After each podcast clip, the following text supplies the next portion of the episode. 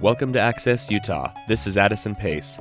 Today on the program, we hear about the war in Afghanistan from the perspective of one of the nation's leading industrialists. There until the 1980s, author Nasser Shansab joins us to talk about his experience growing up in Afghanistan within one of the nation's most prominent families, and how his forced exile influenced his unique role in the U.S. government. At 9:30 Science Questions explores how and why the first roads in America were originally built and what led the major nationwide effort to construct the American transportation system built largely off the backs of 18 to 25 year old men. This will be coming up after the news.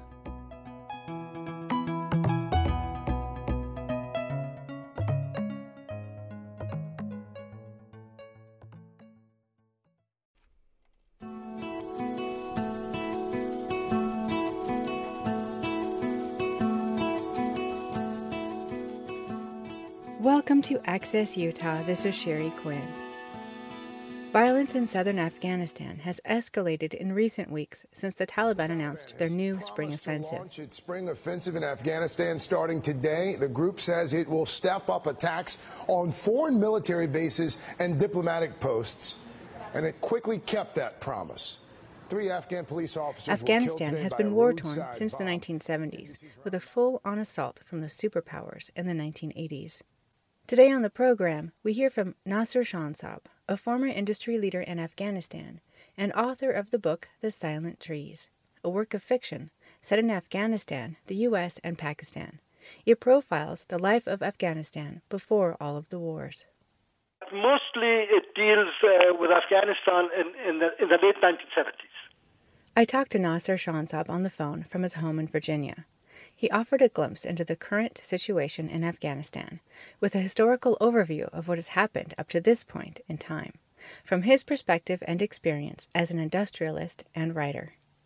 Shansab was forced to flee Afghanistan in the late 1970s for making private statements critical of former King Zahir. He fled with his family to Germany and in 1979 moved to the United States, where he was granted political asylum in 1980. In the U.S., he said he advised American officials on the Afghan resistance to the Soviet occupation. In fact, he worked closely with Senator Orrin Hatch. Senator Orrin Hatch was uh, somebody who was very involved in, uh, in the Afghan uh, resistance against Soviet occupation of Afghanistan. And I know him from that time, from the 1980s, uh, and we did uh, a little bit of work together in helping the resistance at that time. He was there and, and, and tried to steer the United States, the policy in Washington, to help the resistance. So in that sense, his work was very crucial, yes. Back in his homeland as a young boy, Shansab grew up in a country much different. My early childhood was was actually uh, uh, fairly good and fairly easygoing because uh, my father was a fairly wealthy man, and um, uh, we had cars, we had big homes, uh, and uh, everything was fine. And at that time, of course, Afghanistan was a fairly peaceful place. the city, Kabul, where I lived, was a, a, actually a smaller city of about half a million people. It was quite clean and quite pleasant. His family was wealthy and employed the majority of the industrial workers in the power and textile industries. It probably uh, employed about uh, 60% of all industrial uh, workers in Afghanistan, which was not necessarily a very large number because there were not a lot of industries in Afghanistan. But I think that, that all the companies together uh, probably employed about 20,000 people. On one of his many trips back to Afghanistan, after he moved to the U.S., he met many of the resistance leaders, including Osama bin Laden, and on one visit shared breakfast with him. I met bin Laden. I mean, at that time, he was not uh, the famous uh, or infamous character that he ultimately developed to be. People didn't know him as much. He was there as a young uh, Saudi. He had brought along uh, a little bit of money and, and a few of his uh, of his buddies. They claimed to be helping the Afghan resistance, and I met him at a, at a breakfast meeting at the Intercontinental Hotel, um, and then I, I must admit know, not knowing what he would ultimately become, I didn't like him very much right from the beginning. And the reason was, uh, was a personal reason. He mishandled the people who served us, the, the, the servers in that restaurant.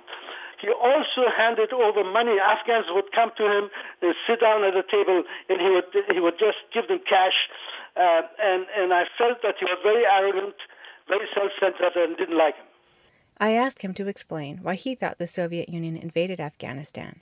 According to Shansab, it was ultimately for world ordinance and for power over the Middle East. Afghanistan was never a, democracy, and there is a little bit of misunderstanding among uh, many people abroad, uh, outside Afghanistan. Uh, every, most people think that Afghanistan was uh, uh, was heaven, and the communists came and made it to hell. Uh, there's no doubt that the communists came and made it to hell, but it wasn't really heaven. I think that there, there, there, were, there a lot of tensions within the society uh, because we were not a democracy. We were, uh, we ruled by, uh, by a bunch of uh, people and families uh, who uh, basically worked for themselves. And that created a lot. When, when more younger people became educated, and more people started to, to, to object to the system and to oppose the system. And that ultimately caused caused the weaknesses within society. During the Soviet times, the communists became very strong and they ultimately uh, abolished the established the system and made the country to be a communist country. I don't believe they liked to go into Afghanistan because they knew that the world would dislike that move. But ultimately, they felt there was something like called like uh, something like uh, the Brezhnev idea that no established uh, socialist country could be toppled.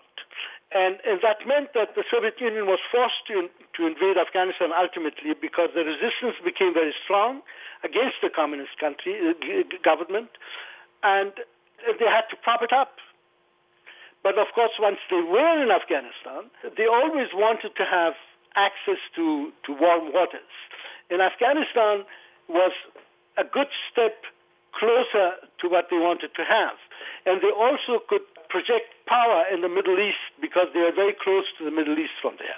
During the Soviet occupation, the United States supported the resistance. I asked him to explain how the occupation has affected the war on terror today, which he said is the longest war in the history of the U.S. During the Soviet occupation, of course, uh, Afghanistan uh, was was a center of uh, rebellion and, and, a center of opposition to Soviet expansion, and in that area, uh, the United States uh, was um, pro-Afghanistan at that time and supported the resistance against Soviet occupation. And ultimately, the resistance uh, did succeed, but they once once they succeeded and went and took over the country. They messed it up in a sense that they became warlords and fought each other and actually destroyed the country even more. And then the Taliban came about. Of course, then Qaeda entered Afghanistan because because it was a void, a place where, where there was no government, and 9/11 happened and apparently the, the, the, the, planning, Afghanistan had nothing to do with 9-11, but the planning uh, of it and the people who, who did it were in, stationed in Afghanistan. And that led, of course, to the invasion of Afghanistan by the United States. And uh, it is now, uh, uh I assume, the longest war in the history of the United States. I understand you go back often, more than 40 times so far. How does it change every time you go there? Initially, uh, the feelings, uh, most people had, had very optimistic uh, feelings and uh, looked forward to a better life. Uh, and, and that has uh, more and more deteriorated over time. And today there's basically quite a bit of hopelessness and actually fear of what might happen to Afghanistan after 2014. What is your hope for the future of Afghanistan? And the Afghan people? I look at it uh, from a, from a little bit of a darker uh, darker view. Um, in my judgment, the opportunity to rebuild Afghanistan has been squandered, and, and I believe America is losing the war. Shansab adds there are some good things like education for women and better access to telephones that have come out of this war, but he fears the end of the U.S. occupation will cause more civil wars to erupt. There are some good things that, that happened. Of course, there are more students studying at schools today. Uh, girls are going to school. Millions of girls are going to school. The, that they couldn't do during the Taliban times. Uh, uh, there are phones. People have telephones. A lot of, at least 60% of Afghans have telephone access to telephones. Uh, uh, the, the, media is uh, quite vibrant. Uh, there are about, I think, 12 TV stations in many, many newspapers and, and, radio stations. Uh, so many good things have happened. But the problem is, and the fear is, whether these good things that have actually happened will continue to happen should another civil war evolve in Afghanistan, which is a, a very good likelihood, unfortunately. Next, he talks about the Sunni movement. Islam, he said, is going through a fundamentalist phase. A lot of the people in that general region have become more uh, oriented towards religion and have accepted a more uh, a more fundamentalist view of, of Islam. Uh, so Afghanistan is now uh, quite traditional and quite fundamentalist. Uh, most people are. And that's, of course, one of the problems that we have. The lack of hope and the lack of, uh, of seeing a better future tends to, to force people to go back towards a very fundamentalist view of, of God and, and religion. Could you discuss the connection with Mahdi and what that signifies? It is a view uh, that is uh, quite intolerant, a view that only they know the truth and only they know what God is, and only they are the right people to, uh, to believe in God, and the rest of the world doesn't count. And that, of course, is a view that in today's world, where we all live together and, and where the world has become so small, it's a very dangerous view. But what has happened in Afghanistan and also partly in Pakistan is the influence of the Wahhabi sector that's very strong in, in Saudi Arabia the Saudi Arabian monarchy and the Wahhabi sector uh, work together and they have a very oppressive uh, look, oppressive system of governmental control on people. And during the resistance against the Soviet occupation of Afghanistan in the 1980s, uh, Saudi Arabia paid a lot of money. They initiated uh, quite a number of madrasas, uh, which are religious schools, and basically trained many, many young people, especially among the Afghan refugees, in the Wahhabi system. And the Wahhabi system is um, it is part of Islam, but a very fundamentalist uh, part of Islam. They don't believe, for example, in the in human rights uh, at, at, least the way uh, we would like uh, to believe in it. Uh, they don't believe in the equality of the sexes. They pursue a very strict segregation of the sexes, actually. And that is what is happening in, in parts of Pakistan, in Afghanistan. Do you have plans to go back to Afghanistan now, despite the situation? I was hoping that there would be a possibility to go back to Afghanistan, but I don't believe in that anymore. I, I don't believe that uh, Afghanistan is a place where one can live the way I would like to live.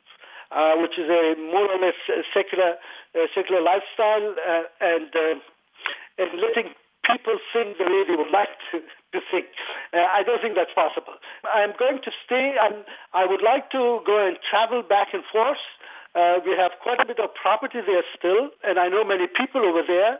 And I'm interested in, if I can, of course, to be a part of the reconstruction of that country, uh, which is not doing well, by the way. But I'm an American, and I will probably stay here and die here and enjoy my, my, my children here. If the U.S. loses the war in Afghanistan, Shansab expects chaos to ensue. We'll descend into chaos.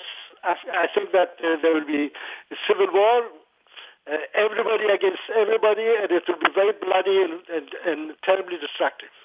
He hopes the U.S. stays there, but in order for the occupation to be successful, he said current policies must change. I hope that people will not forget Afghanistan.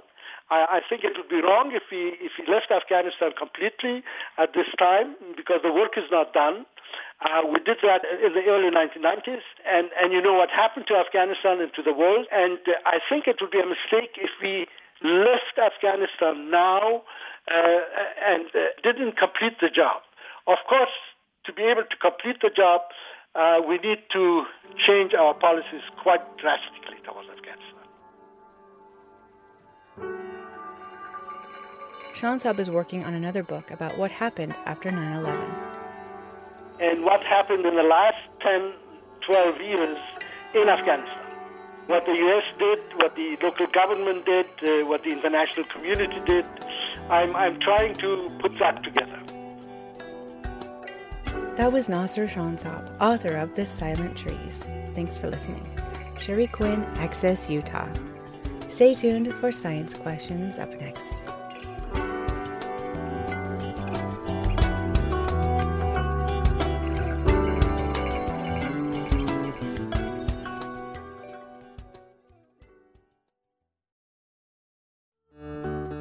Father believed any man that needed a vacation should get a different job. For him, those 110 acres was the whole world. He needed nothing else. Hi, this is Dave Isay, founder of the public radio oral history project StoryCorps. Remember an important person in your life when our mobile recording booth comes to town. StoryCorps will be in St. George, Utah throughout the month of May. To reserve your spot, visit upr.org. Spots are still available, and you can reserve those at upr.org or calling 1 800 850 4406. The Storyboard, StoryCorps mobile booth is parked in Town Square in St. George. This is a free oral history recording project. Thank you again. Programming on Utah Public Radio is made possible in part by our members and by Apogee Instruments of Cache Valley, creating innovative sensors for measuring climate change, sustainable food production, and renewable energy.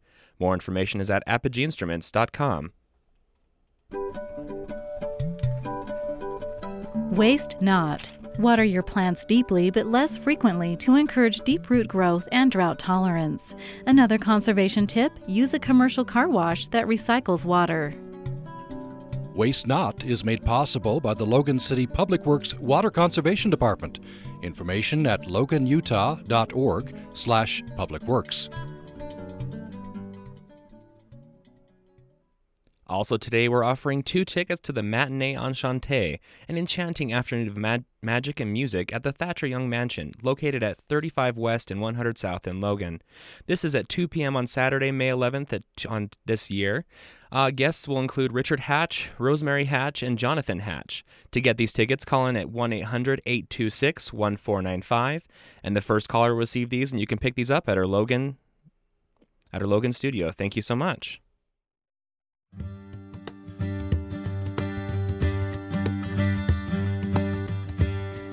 Welcome to Science Questions. I'm Susie Montgomery. And I am Sherry Quinn. It is not unusual to see groups of seniors in St. George, Utah. But how about seeing a group of the first conservationists of the United States of America, averaging 90 years old, and passing the conservation torch to the younger generations? These men are the CCC, the Civilian Conservation Corps, who built most of our nation's trails, dams, and bridges during the Depression era. Of the roughly 20,000 men who comprised the Corps from 1933 to 1938, about 1,000 are still living, and a dozen made their way across the nation to attend a CCC legacy gathering where they toured their old camps. I spent 18 months in one camp and I got out, and there was still no work around. So I went back in, went to a camp in Pittsfield, Massachusetts, and they were just about ready to close, and they shipped us all up into North Adams, Mass. But it was a great experience. You know, if the kids could do it today, good luck to them. We caught up with some of those kids in St. George. Once in a while, we have people who come through and realize, you know what, I never want to work this hard again in my life. And then they go and they get a job in a bank. And I think that's a good thing, actually, because sometimes we want to help those people decide that this is not for them. That was Dave Bastian, the program coordinator for a modern day conservation corps, the Utah Conservation Corps, or UCC, based at the Utah State University campus in Logan. UCC is a branch of AmeriCorps, a federal government agency created under President Bill Clinton that focuses on education and the maintenance of public lands. And these young men and women are workhorses of conservation. My name is Adam Stodal. I'm the roving field boss for the Utah Conservation Corps. Stodal, who works with Bastian, describes his work much the same as old timer Charlie Wallmeyer's, but with a different motivation. You know, I feel that conservation was in its infancy with Roosevelt, and the Civilian Conservation Corps, you know, they had an interesting way of looking at things, and they were starting to get into some of the soil conservations, erosion control, um, but a lot of it was trying to get recreation to happen on our on our natural lands, on our public lands, and so building of reservoirs, building of dams, improving the ability for us, you know, to have agriculture. Um, I feel like conservation then was trying to mold the environment to a way that humans could interact in it in an easier fashion. Uh, now we're just trying to mold our activities so that we can interact with the natural environment easier. So I think that's kind of the major the major shift. I feel that the heart has always been the same, but the, the techniques have molded as science and as, as kind of the, the sustainable mentality has caught up with with us.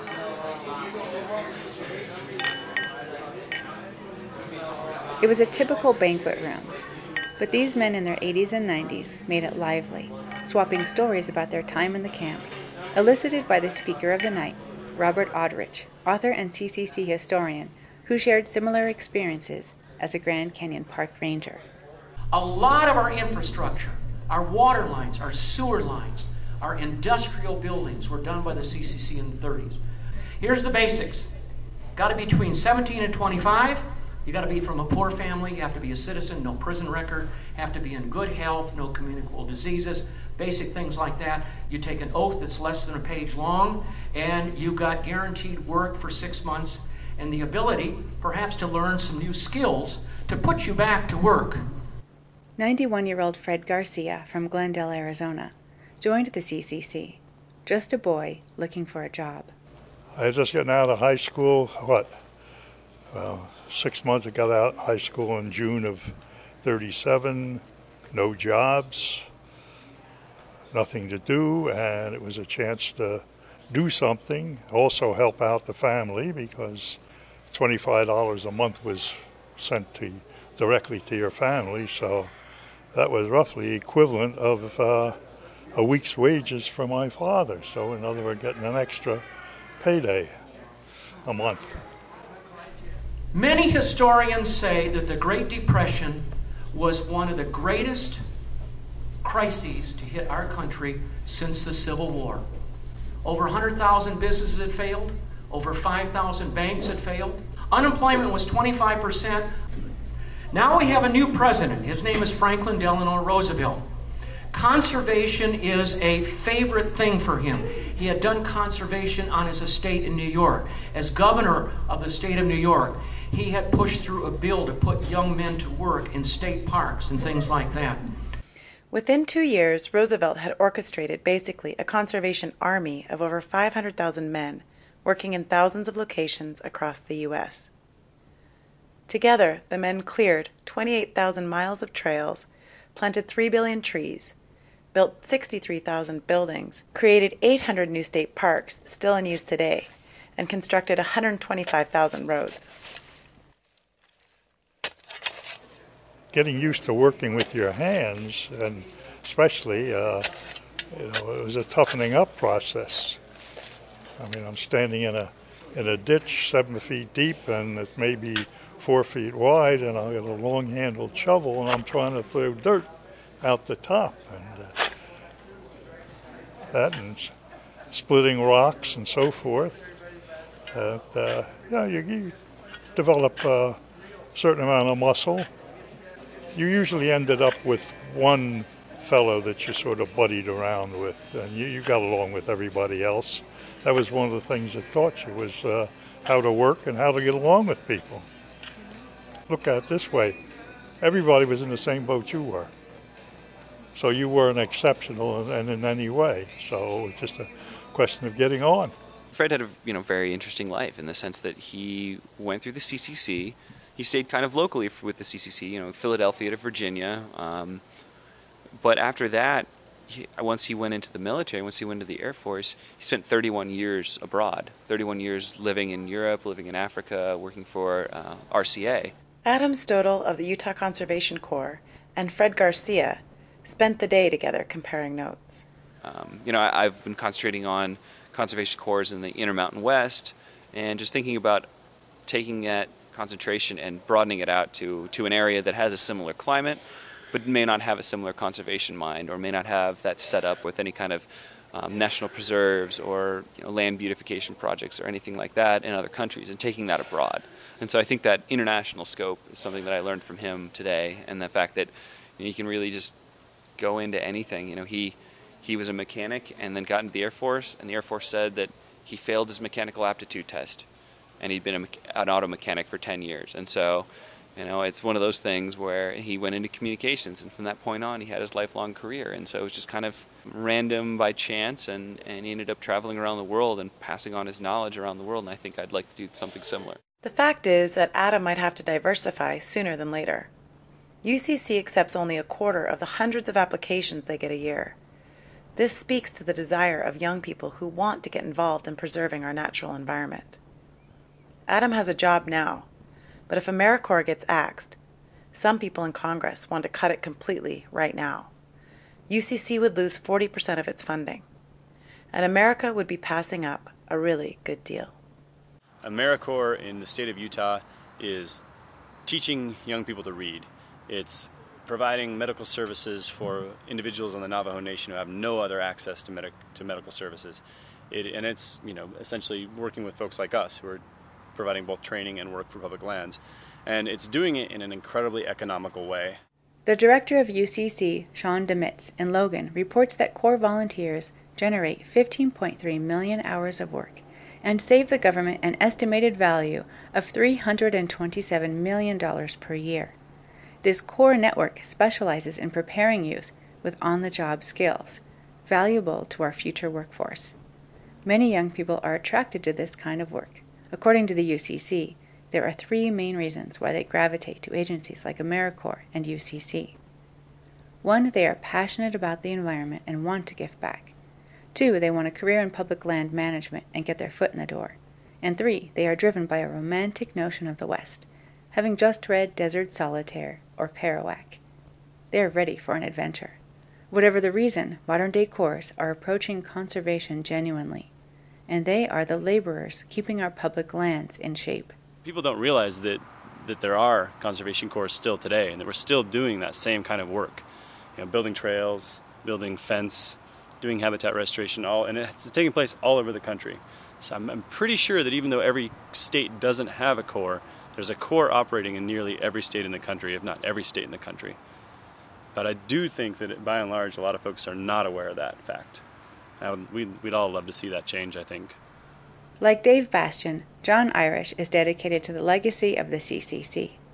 He is founder of the Coconino Rural Environment Corps in Flagstaff, Arizona, and very involved in today's youth corps. He adds they are integral to keeping many rural communities alive. People come to these remote areas, the small towns, the little villages around the country that are in these, uh, in and around the national forests and national parks to recreate when they come, they spend their money in the local restaurants, the, the gas stations, uh, bait shops, all all of those places. And what really keeps that industry going are good trails to hike on, scenic parks, uh, you know, well maintained parks. And so a lot of what these corps do really are rural development, local infrastructure, uh, maintenance, and construction. Okay, welcome to Southern Utah. That is Marion Jacqueline, who goes by the nickname Omar. She's an archaeologist and the Heritage Program Manager for the Dixie National Forest. Tour guide Ken Baldridge, one of the organizers of the CCC Legacy Gathering and MC on the bus, guided us through the CCC camps in the St. George area with impeccable detail while sporting a 10 gallon cowboy hat. Let, let, me explain about the camp itself. This is one of the later camps.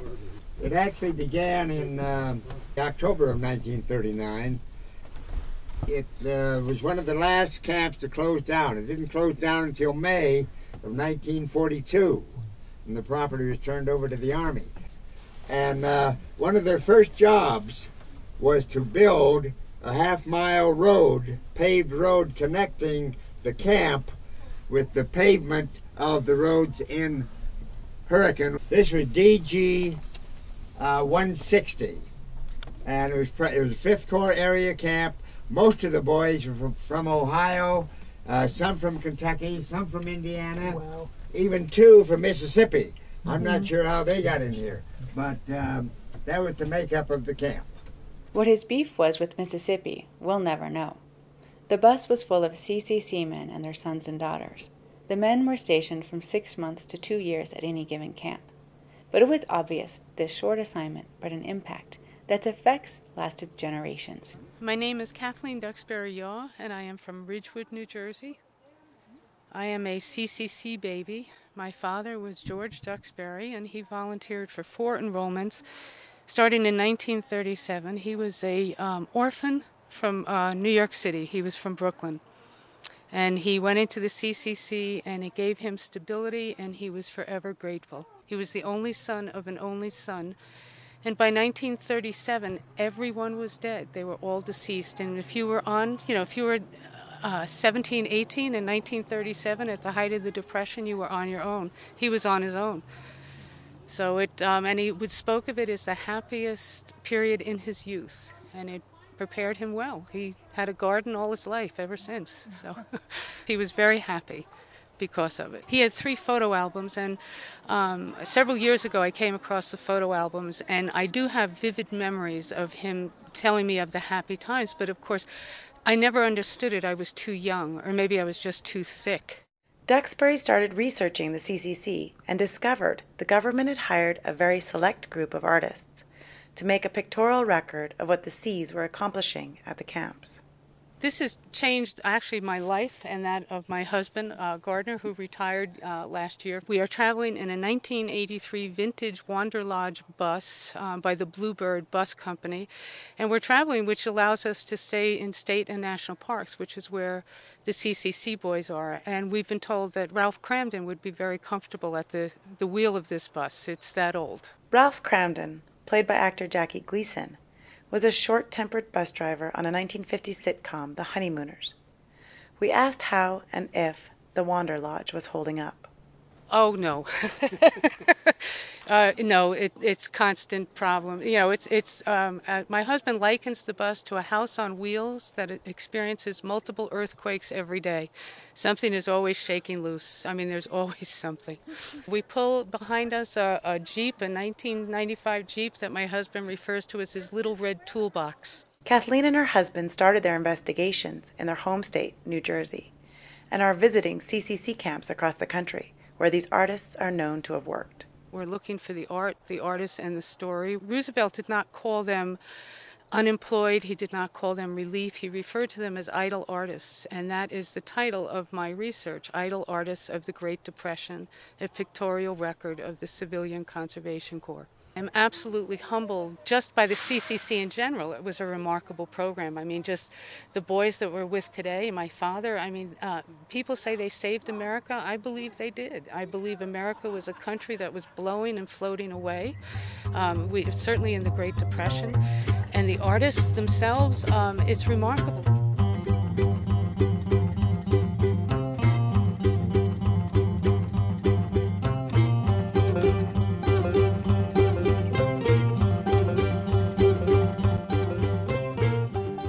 Many of the sites of the old camps we visited are now golf courses and housing developments.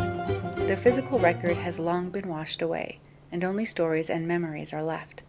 What Joan Sharp, the president of the Civilian Conservation Corps legacy, is dedicated to preserving, in order to pass the conservation torch on to younger generations. They and their heritage now depend on us because they believe that the CCC story changed their life. And of course, as an organization, the Civilian Conservation Corps Legacy, it's our job to make sure that the history of the CCC isn't forgotten. And part of that is to reach out to corps like the Utah Conservation Corps to make sure that uh, people know about it. You know, there's not a lot of people that understand that there is a modern corps system out there. Uh, I sit at my desk every day and somebody will call and say they need another corps you know, if you would read the paper, if you would pay attention to what's being said in the news and things, you would know that there is a lot of really good kids out there working in conservation, and they are, it's already here. The question is, how do we tell that story to the American public? How do we tell it to our legislators? How do we let America know that it's already happening? Dave Bastian agrees. Most of the work they do remains under the radar. They are often pulling 60 hour weeks, carrying heavy equipment deep into wilderness study areas, teaching and training young people hard skills, and instilling a sense of obligation to conservation and preservation of America's pristine wilderness. We take young folks from all over the country and we put them to work on public lands, what I describe as the most beautiful public lands in America. And we work for every, and nearly every national park in the state. We work for all the federal agencies, Forest Service, BLM, National Park Service. We work for municipalities such as Salt Lake City, Salt Lake County. Uh, we, yeah, we cover, and then we actually also get a little bit into Idaho, Wyoming, and Arizona a bit. Bastian's colleague, Nicole Ashton, is a field boss for the UCC. She symbolizes the essence of the difference between the old CCC and the modern day Corps.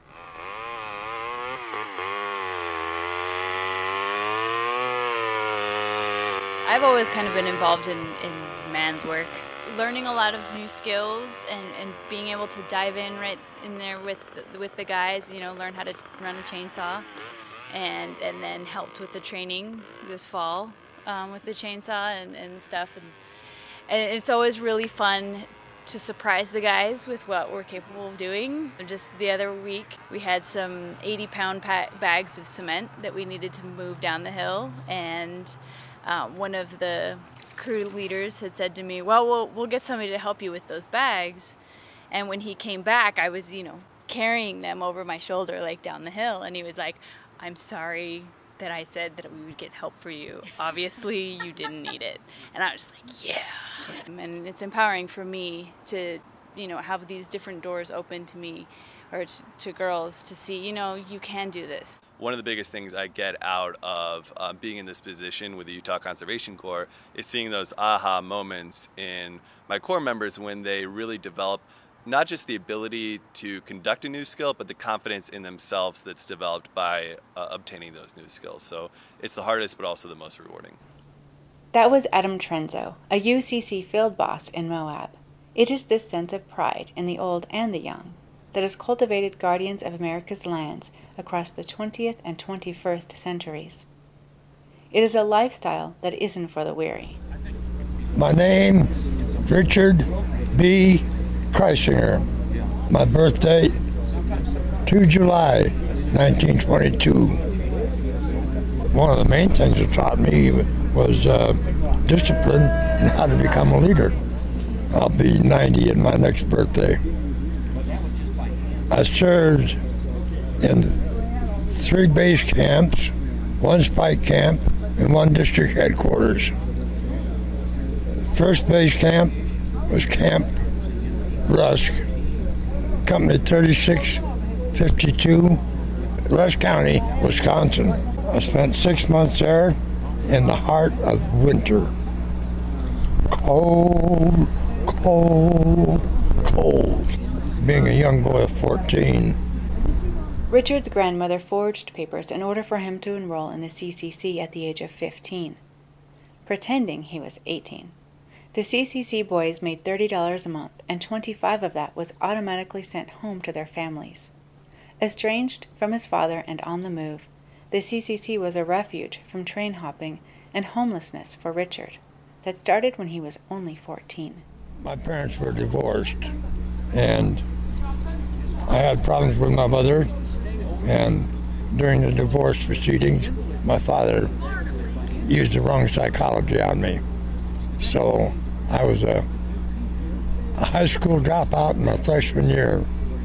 I rode the rods across the United States.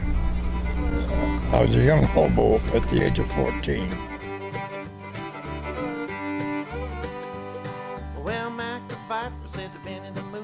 Tired of you smoking all my hooch. Gonna take my razor, gonna give you the goose. Richard's service in the CCC Corps changed his track, and he went on to serve the country in three major wars World War II, the Korean War, and Vietnam.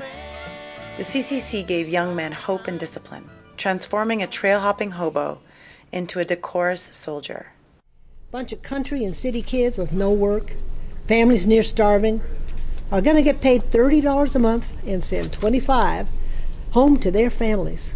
They're going to join this corps and fix up forests and mountains and roads and dams and all sorts of things. And yes, The government is paying for that. You mean it's like the Army? shouted Zeke. Well, the war fellows are handling it with rules and disciplines, but it's called the the Civilian Conservation Corps, shouted another voice. That was Judith Edwards, actress and author of Invasion on the Mountain The Adventures of Will Ryan and the Civilian Conservation Corps, the first in a three part series. The story is about a boy who gets involved with the CCC and takes place on Ascutney Mountain. And near the mountain is a small town where Judy currently lives and also home to one of the first CCC camps in the United States. The CCC activity on the mountain helps the young boy and gives him purpose during a time where jobs were scarce and people were depressed. And in reality, the CCC Public Relief Program gave purpose to tens of thousands of young men. It was a divisive decision by Roosevelt to pour taxpayers' money into unskilled manual labor jobs, boosting the economy. I think that's one of the reasons I've gotten so involved with the Civilian Conservation Corps and why I'm in Utah at the moment. Um, my family were very Republican. I am very Democrat. and they were ranchers in Colorado.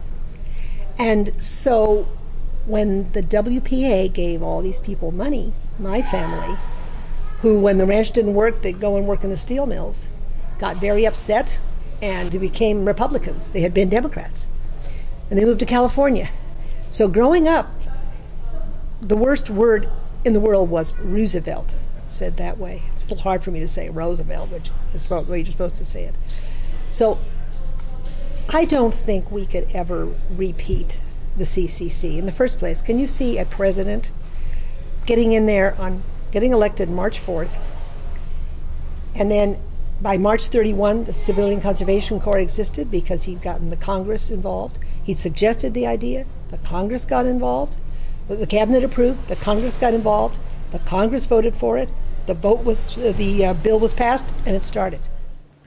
America is facing the same decisions today. Do we cut AmeriCorps in tough times, or do we pull a Roosevelt? Certainly, the old boys of the CCC are a living legacy of the benefits of building up our youth and of putting our energies into conservation and the mentality of conservation. The fruits of their labor, their blood, sweat, and tears, are the roads we all travel.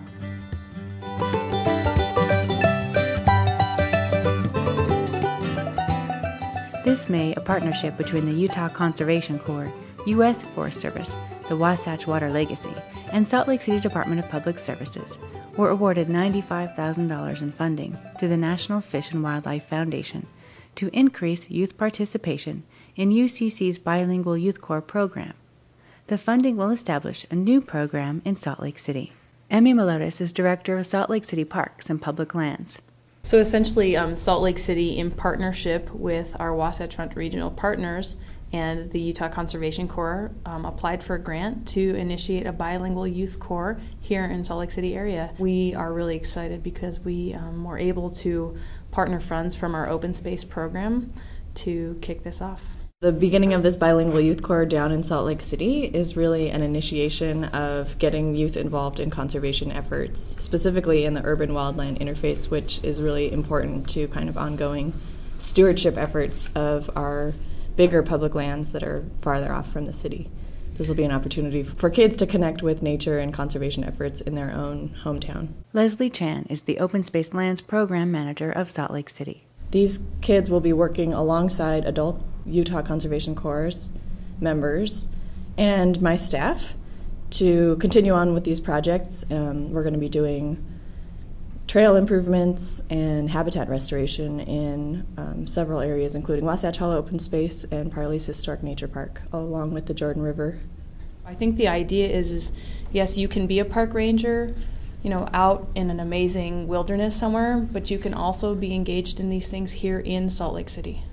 The Utah Conservation Corps, a legacy of the CCC, was established under the umbrella of AmeriCorps, whose mission is to create employment and preserve lands.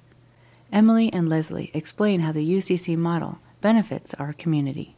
The Corps has provided Americans some amazing services over the generations. Um, during different periods of our history. We have uh, amazing architectural features in our national parks as a result of you know the services and the hard work that um, that was provided also while providing employment opportunities. And so similarly, um, Salt Lake City is excited about this opportunity for partnership because we see that youth are underemployed.